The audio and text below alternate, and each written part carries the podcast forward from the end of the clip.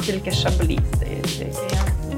Кстати, французы, я сейчас подписалась на прекрасную женщину, которая в ютубочке дает уроки французского, и их перемежает с историями о французском менталитете. Вот она говорит, что на французов очень обижает общепринятое восприятие людьми их сексуальной жизни, романтичной жизни, потому что вот это вот все про о-ля-ля и быстренько, и с легкостью, они говорят, вообще нет, у них не принято говорить о сексе, они очень сдержанные, и каждый раз, как им говорят что-то из серии «Лямур, тужур, лямур» по-французски, они аккуратно съезжают, потому что как бы уже сил не терпеть. В ефірі ток-шоу 42. Проект про те, як слухати, чути та думати. З вами сьогодні Оля. Привет, это я. Инесса. Это я, привет. Это я, Алиса. Сегодня говорим о возможности появления в Украине журналистской пресс-карты, о том, как люди умирают от вейпов и о компенсации за смерть во время секса. Поехали? Поехали. Журналіст та головний редактор РБК України Сергій Щербина вчора залишив допис у своєму ФБ щодо того, що він був на зборах в Офісі Президента, і там було проголошено така концепція введення національної прес-карти. Щербина каже, що це, скоріш за все, буде таким методом регулювання, хто гарно працює, тому таку дозвіл такий дають, хто погано, тому такий дозвіл не дають. Такий спосіб акредитації в парламент, на зустрічі з президентом і так далі. Це припущення Сергія Щербини, виходячи з того, що він почув. У мене до вас питання, як до професійних журналісток, працюючих в галузі, це нормальна практика? Чи ми, як спільнота, маємо щось уже з цим робити? Я, наверное, объясню для тех, кто не имеет отношения к протоколу, как журналист попадает на съемку обычно. Если это журналист, он закреплен за какой-то редакцией, если он не фрилансер, у него есть удостоверение журналистское, которое позволяет ему пользоваться в определенных ситуациях.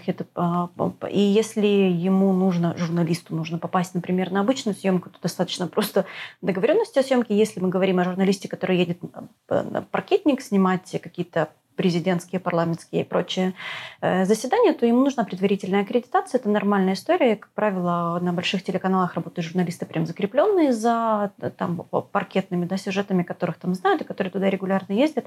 Так вот, эта система существует, она работает. То, о чем говорит Сергей Щербина в своем посте, для меня это просто способ цензурирования журналистской работы. Напортачил, сходи на ковер, уговори, что тебя разрешили, тебе вернули допуск, значит, к информации. То есть это вывернутый подход к работе журналиста. Это вот если в двух словах. Мне кажется, вопрос не в самой карте, а в том, кто ее будет выдавать и забирать. Потому что если это хоть как-то, хоть каким-то боком связано с органами власти или какой-то организацией, которая имеет связь с органами власти, то такого в принципе быть не может. Союз журналистов Украины дает тоже удостоверения свои, да. И можно иметь такое удостоверение, и тоже у тебя есть определенное, но оно никак не связано, оно никак не регламентируется органами. Да, с какой-то твоей... Например, у меня сейчас нету работы в каком-то СМИ, и я, например, не могу попасть на такую пресс-конференцию, и вот если бы был общий какой-то орган, который выдавал удостоверение, то я бы могла его иметь постоянно. Даже вот я от лица нашего подкаста могла бы пойти на какую-то пресс-конференцию и задать вопрос, потому что сейчас мы не зарегистрированы, СМИ, мы не можем официально иметь какое-то удостоверение.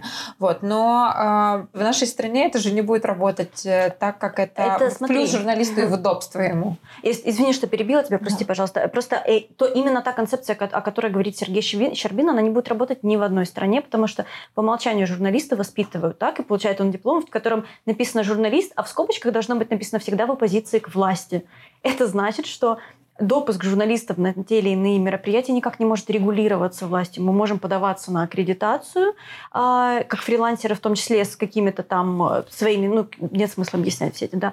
Я, в принципе, считаю, что даже тот факт, что мы обсуждаем такое, у нас еще не трубят нигде ни в какие колокола, еще раз доказывает, что за сколько лет независимости в Украине не сформировано должное отношение к прессе, к тому, насколько это на самом деле важно. Меня, как дипломированного журналиста, реально удручает тот факт, что Facebook сейчас популярнее прессы, которая работает по совсем другим принципам. Но прессу не читают, а Фейсбук читають. І це от прям в двох словах отношення журналістики в Україні. За день до цього було інтерв'ю з очільником адміністрації, Офісу Президента Андрієм Богданом, в якій він, цитую, сказав наступне. Частина корупції у цій державі – це корупція четвертої влади. Журналісти – четверта влада, корумпована, як і вся держава. Потрібно очистити, самоочистити. І я зараз не цитую повністю, бо це великий спіч. Я знаю, що в нас дійсно є ті, кого називають там журнашлюхами, і це вже нормальний такий термін, який війшов в обіход, і кожна друга людина посилає журналістів підмітати Хрещатик чи там ще щось робити. Але мені здається, що в той момент, коли населення, люди обирають, що ми не будемо слухати цих, тому що вони дискредитують професію, вони постять фейки, ми не йдемо. Люди не знают о том, что они постят фейки, вот в чем проблема. Да, потому что... Поэтому я говорю о том, что есть много журналистов, которые нарушают профессиональный кодекс журналиста и фейками, и искажением информации, и непредставлением разных точек зрения, и вырыванием из контекста. И было бы неплохо, если бы... Я не знаю, как должна выглядеть организация, которая это бы контролировала, потому что, зрители не могут голосовать смотрением или читанием, но это не должно быть связано с забиранием карточки или звания журналиста. Я не знаю, с чем это должно быть связано, но вот какое-то общество профессиональное журналистов как-то это. Просто у нас нет запроса на хорошую журналистику. Журналистика расследования, та, о которой мы с вами говорим, это одна из самых неблагодарных, в принципе, мне кажется, специализаций в медийной отрасли, потому что это люди, которые рискуют своей жизнью, работают на копейки, работают круглосуточно, потому что это работа, которая съедает голову. Это люди, которые верны принципам, кодексу, этике. Это фанатики в хорошем смысле слова.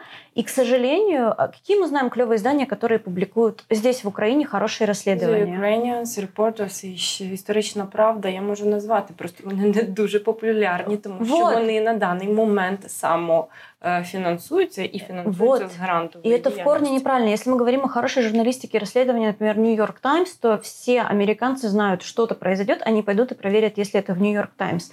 Тому що це перший істочник інформації, тому що люди там работают, гордятся своей репутацией, гордятся статусом журналиста, и они знают, что они поддержаны людьми, потому что журналистика — это все, что у нас есть, как гири противостояния, что ли, правительству, всему трэшу, который происходит. Но просто у нас не сформирован запрос на это. Мы все идем в Facebook.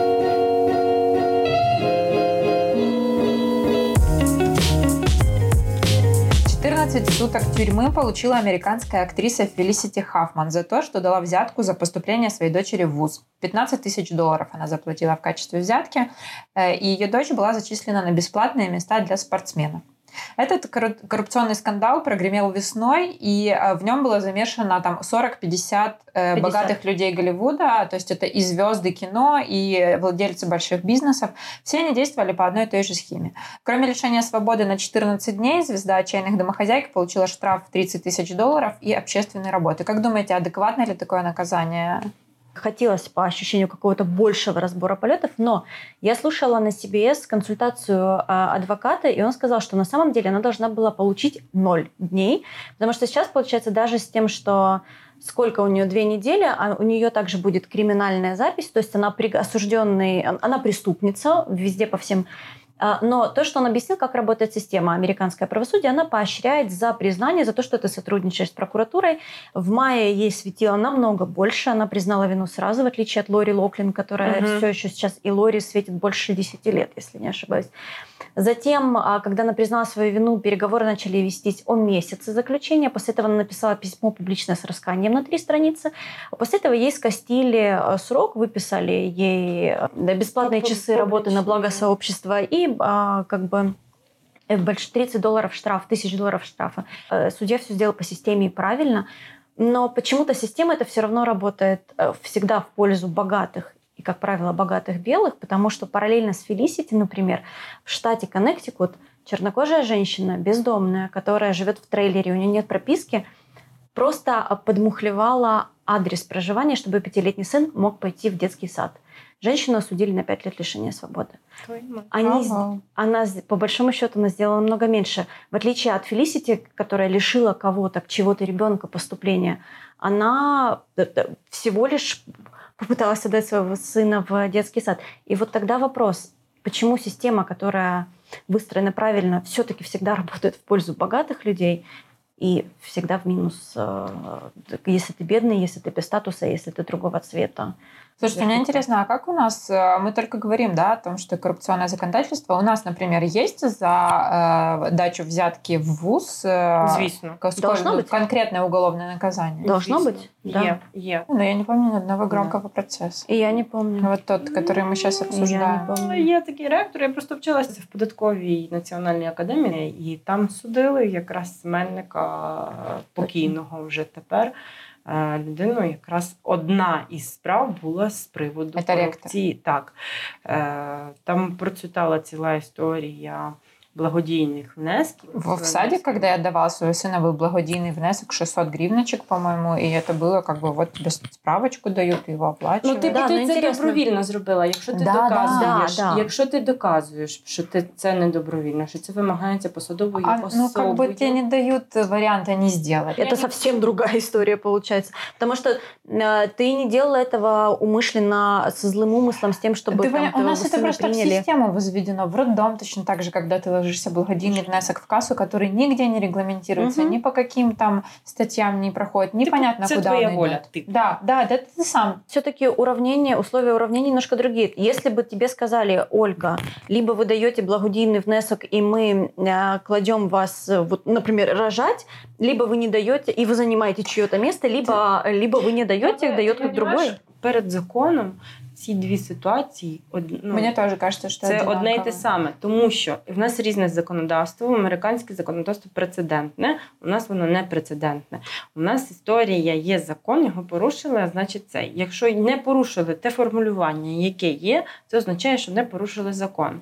Поки що у нас така гра. У нас заарештують, але дуже важко довести склад злочину. Дуже важко, бо там багато аспектів. В американській трошки легше це зробити, тому що є чимало етапів, можна ссилатися на прецеденти штату, які сталися. І в справі, знаєте, це якраз прецедент штату. И... Нет, подожди, ты говоришь о прецеденте, но здесь другая история. Если бы ты знала, давая благодійний внесок, что за счет этого благодійного внеска кто-то лишится этого места, тогда бы ты злоумышленно давала деньги. Здесь другая история, ты не чувствуешь. Но я согласна с тобой, да, ты не занимаешь ничье место, но без этого, возможно, тебе найдут способ, как отказать. Вот как-то так. Но ты не знаешь этого. В університет, в який я вступала, був шалений конкурс, коли я вступала. І конкретно люди, які приносили внески, вони займали місця тих, хто не приносив ці внески. Згідно законодавства, і коли ти проводиш розслідування, дуже важко довести, тому що на папері там написано благодійний внесок. І людина, якщо каже, я добровільно внесла, то ти нічого не докажеш. Но все равно есть же какая-то схема. Видите, здесь им потребовалось 50 человек поймать за руку. Зачем делать прецедент такой, а не, например, наоборот, показательную порку устроить и посадить известную звезду на 10 лет? Потому что не прикопаешься, потому что судья все сделал по книге. А иначе его могут обвинить в том, что он был предвзят, например. Перевыщил. Да. Як-то перевыщил. Полномочия, да, что он был предвзят, что... Ну, то есть там очень много зацепок. Легально ты не прикопаешься.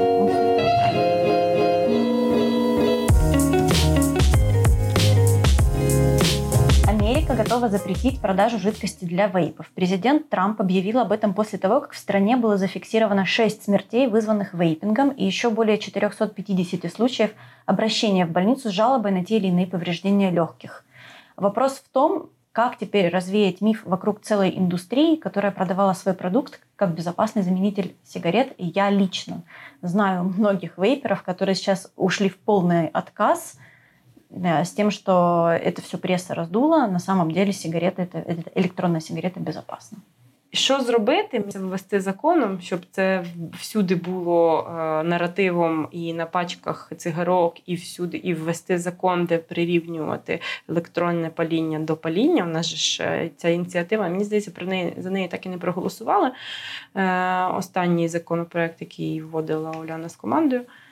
І якщо ми будемо це чути постійно і зусюди, то в якийсь момент ми почнемо про це вірити. Штука в тому, що Есть конкретные исследования, которые говорят, что, ну, почему вредны сигареты, да, не потому что никотин, а потому что горение. И есть очень много исследований, которые говорят, что вот в вейпах и в электронных сигаретах горения нету, соответственно, вреда от горения нету. И вот эту штуку подхватили настолько табачные компании. А табачные компании, как мы знаем, очень могущественные и большие. Богу. И они строят на этом настолько свои маркетинговые кампании, что я не знаю, что может этому противостоять, противоборствовать. Потому что действительно же не от того вред вейпов и электронных сигарет, чем от обычных сигарет. И это новое, которое сейчас только исследуется, влияние этих масел, там масла. И мы все подопытные свинки, потому что исследуется прямо в полях. Нету еще не выросло поколение, которое курило всю жизнь вейпы, и неизвестно вообще, что с ними будет. Потому что если курильщики обычные, уже много поколений прошло, и на них куча исследований проведено, и доказано, что рак легких, например, вызывает продукты горения, то продавцы вейпов и электронных сигарет могут абсолютно обоснованно кричать о том, что они не вызывают рак легких, например, а те вызывают, значит, покупайте наши. Но что они вызывают на самом деле, мы еще не узнаем какое-то время, потому что... Не, уже узнали, в том-то дело. Отеки легких, дыры в легких. Кстати, раз уж мы об этом говорим, и если рядом с вами кто нас слушает, есть кто-то, кто очень любит вейпы, первые признаки, которые прям звоночек, это кашель, одышка, боли в груди, тошнота и рвота. Это очень похожие на пневмонию симптомы. Еще часто головные боли. Да, и все это... Причем самое грустное, что сейчас все продукты вейповые жидкости, они, как правило, это те, которые вкусовые, и которые, кстати, таргетированы на подростков, потому что это модно, да, это вкусно пахнет. Вот они сейчас все пока находятся под временным замком в Америке, и ученые исследуют составы жидкостей. Они пока не могут сказать до конца, какой из химикатов вызывает сбой в легких, но то, что это есть... 19 миллиардов долларов сейчас стоит вейповая индустрия, за последние 5 лет виросла. Можете себе представить, какое там сумасшедшее лобби? Можемо проявити, тому що якщо ти пройдешся по моєму району пішачка, і ми живемо в студентському районі, у нас тут 4 общаги плюс 2 університети, ти йдеш, і кожна друга дитина першого курсу має це діло. Школярі і всі інші, тому що у нас немає поки що вікового обмеження в продажу, як для сигарет, тому що у нас немає законодавства, яке підкреслює. Якщо Америка вже почала на це працювати, ми ще ні. Я колись була в архіві, Київському архіві преси, і бачила там рекламні вирізки, де табак і перші цигарки рекомендуються вагітним. Це для того, щоб вагітна мама почувала себя дома. Было же время, когда чуть ли не дети тоже все курили с сигаретами и ходили, когда это были 50-е. Вот, вот не было исследований. Да, потому что сейчас их тоже нету. А ще момент, що якщо від цигарки люди вже якось звикли, що ти починаєш отак у невдоволення пихкати, і людина з цигаркою відходить. Это то, о чем я хотела сказать. Я сегодня проходила мимо какого-то дорогого ресторана, и у него большая табличка в дверях висела «Айкос friendly». И меня, например, напрягает, когда курят Айкос, ну вот прям рядом с тобой, потому что этот запах неприятный. Мне он, честно говоря, даже неприятнее табачного дыма, может, потому что он какой-то незнакомый и ароматический. Кто-то мне рассказывал, что где-то в какой-то стране, по-моему, в Японии, даже в больницах и роддомах не запрещено. Ну это как-то прям совсем. Да, и люди, которые просят рядом с ними не курить, воспринимаются в штыки, потому что это же не вредный дым. Ну, на самом деле это правда, потому что окружающим действительно этот дым, ну, то есть он по-другому механизм действует. Да, мы не знаем. Но на самом деле, с этой точки зрения, тут вообще все очень легко и быстро решается. Каждый владелец заведения ставит табличку «Айкос не френдли, вейпинг не френдли, курите, пожалуйста, в подворотне, а не рядом с нашими гостями». Такое дело, что они не сделают этого, потому что некоторых отвадит посетитель. Да, с сигаретами тоже было. Помните, когда только отменяли курить? Это было, сколько было возмущений. Тем не менее, это пошло во благо. Сейчас и даже никто не возмущается. Если ты достанешь внутри в помещении сигарету, тебя выгонят. Это незаконно просто стало. Ну да, так и со временем это воспитало нормальное адекватное восприятие. Это не так давно. Да.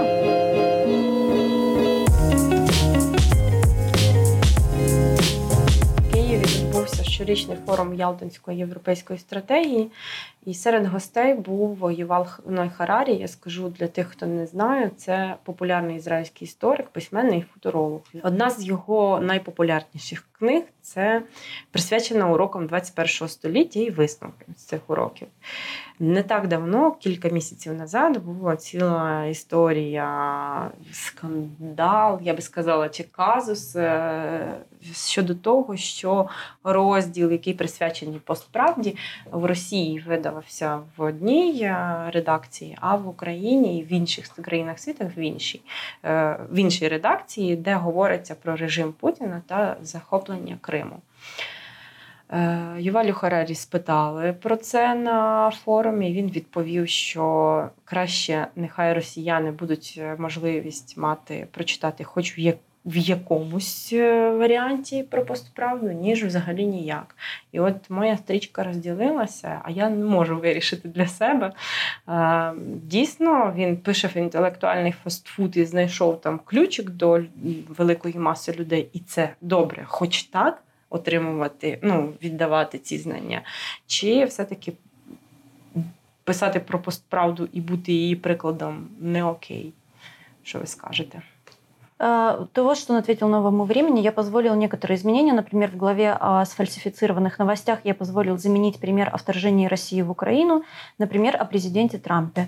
Для меня это показатель двух вещей. Во-первых, его неуважение к российскому читателю, потому что как бы мы ни относились к ситуации с Россией сейчас, я абсолютно уверена, что далеко не все там это приверженцы режима, и есть люди, находящиеся в постоянном поиске правды и ищущие хороших авторов. Для меня это также показатель того, что он в первую очередь бизнесмен, и не надо за красивой мотивацией, чтобы люди получили хоть капельку информации, прятать свое желание заработать. Это первое, о чем я подумала, что тут наверняка были деньги и только деньги, абсолютно. И ничего кроме денег, потому что книжка бы просто не вышла в оригинале в России, и навряд ли его желание... Просто до абсурда можно таким образом дойти, заменяя все неудобные места для всех. То есть, там... В эру интернета особенно глупо это делать, потому что люди, которые захотят прочитать, прочитают, и ему намного больше в плюс бы сейчас, в новые времена, сыграла озвучить свою позицию, сказать, я, к сожалению, цензура России лишила многих читателей российских права прочитать мою хорошую книгу, которую вы можете найти в интернете, скачать на Амазоне. Я верен себе и своим принципам, пожалуйста. Но вот знаете, это дало бы ему намного более приятной краски, чем просто... вот сейчас он показал свое отношение ко всім, хто мог його читателі, або можуть бути його читателями. Якщо вже навіть вірити в цю історію широких мас, і як там інші висловився, що там панорамне бачення більшості сформувати. Панорамне бачення в більшості формує телевізор, і вони не підуть читати книжку. А ті, хто хотів би отримати інформацію, то вони б хотіли мати можливість прочитати так, як вона написана. Я, наприклад, книжка би не вийшла в такому варіанті. Вопрос в этом было не в том, что... Така могли не вийшла. Дивися, не вийшла. Да, можна скачати, вони би знайшли. А он даже отказал нам, его читателям потенциально, там, и тем, кто может стать его читателями, в принципе, даже в том, что мы можем логически дойти до цепочки его мотивации. Тут, настолько это поверхностное отношение к читателю, и к своей работе, в принципе. Прочитаю сегодня очень интересную мысль о том, что в современной даже литературе читатель становится уже важнее автора, и автор подстраивается или не получает никакой прибыли с того, что он пишет. Вот этот пример с книжкой Харари можно там довести до абсурда, да, менять для, там, не знаю, Северной Кореи, для Китая свой смысл, для религиозных различных общин вносить свой смысл. Это станет лентой Фейсбука, а не книгой, где контент под твои запросы подстраивается, и ты получаешь то, что ты хочешь, а не то, что автор имел в виду. 100%. Но на самом деле это ведь правило для бизнеса работает уже очень много лет. Рецепт кока-колы для американцев и рецепт кока-колы для украинцев, он немножко разный, потому что у нас разные предпочтения. Просто авторство никогда не было бизнесом. То есть, если повезет, ты на этой книжечке еще хорошо заработаешь. Но если ты ставишь на передний план вкусовые потребности большинства, то тогда ты не автор. Тогда смешно, конечно, что именно в главе про постправду и про искажение действительности это все произошло. Харари мог бы съехать, кстати, хорошо, и сказать, что он специально так хайпанул, чтобы российские читатели нашли оригинальную версию. Реально, прям иллюстрация того, что дорога в ад вымощена благими намерениями. А я, кстати, Харари уже не куплю ни при каких обстоятельствах, потому что я буду знать, что он пи***ка не автор. Так и встану. Запикайте меня. Вы не умеете. Пихать, я еще раз говорю.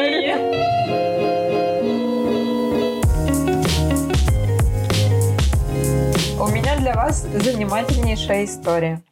Инженер Ксавье из Франции умер от остановки сердца во время секса.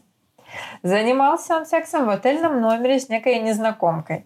И не было бы в этой истории ничего слишком удивительного, если бы суд не квалифицировал эту смерть как несчастный случай на производстве. И все потому, что человек в это время находился в командировке. Компания пыталась откреститься с тем, что как бы рабочие обязанности Ксавье в это время не выполнял, но по французскому законодательству работодатель несет ответственность за работника все время, пока тот находится в командировке, и компании пришлось 6 лет потребовалось на то, чтобы вынес суд вердикт, и компании пришлось выплачивать семье пострадавшей инженера Ксавье компенсацию. Что скажете, справедливое решение? Этот человек просто, мне кажется, для всех, для нас образец того, как нужно умирать. А, занимаясь любимым делом, б, за чужой счет. По-французски. Да. Вибачте, французи, я ничего не мала на увазі. Ну, для меня было очень удивительно, что такое законодательство, в принципе, может существовать. Это же сколько людей, которые могут в командировке заниматься чем угодно, простите. 100%. Но так вы вспомните же, кто мне рассказывал, Япония, где есть компания оплачивает сотрудника, который в 10 вечера выгоняет из офиса тех, кто в офисе еще работает, потому что смертность на работе очень высока от стресса, и компаниям приходится оплачивать похороны, и поэтому они нанимают человека, который просто выгоняет трудоголиков, потому что... Правда, на рабочем месте. Но видите, его в командировку теперь будут также отправлять людей, которые стучатся и говорят: вы там сексом занимаетесь? Не занимаетесь, вы на работе. Ну, либо реально подписывать тогда, пока я на работе, я не занимаюсь сексом, иначе можно что-то... Дивися, там, я так розумію, що тут, такий колапс. У нас же теж є історія з тим, що коли людина у відрядженні, вона підписує деякі документи, і ми як в одному холдингу з вами працювали, і ми підписували цю бумажку, просто ви, скоріш за все, не звертали увагу. А там був пункт не займатися сексом? Ні, там не займатися сексом. Що там ми було, що ми себе самі бережемо, ага. І тільки у машині, коли нас везе у відрядження водій, ми на себе не відповідаємо. А Ксавье, видимо, не підписав бумажку і правильно зробив. Ну, це логічно. Хоча це, по ідеї, проти мене працює, але я... Ну, це логічно, тому що іначе ти можеш в кожній командировці собі наносити маленьку травму і отримати компенсацію від своєї компанії. Ну, як мінімум. Травму сексом. Наприклад. Ага. Слушайте, а моральный ущерб не компенсирует, если тебе что-нибудь пошло. Если секс был плохой, например, и ты грустишь, да? И не можешь потом работать. Или ты не можешь найти себе секс в командировке. Опять-таки. Мені цікаво, кому виплачували. Я намагалася знайти, кому виплачували компенсацію. Жінці, походу жінці. Ну, хоч якась справедливість, наверное, жінка. Бідна жінка. Мало того, що в неї помер чоловік, вона така, знаєте, я прямо уявляю цю жінку, в тебе помер чоловік. Боже, яке горе, він би займався сексом з кимось. Ну і Бог з ним. Тобі виплатять гроші за це. О, це вже питаннячко. На этом пока все. Через неделю обсудим новые темы. Давайте слухати та чути одне одного. До свидания. Пока. Бувайте.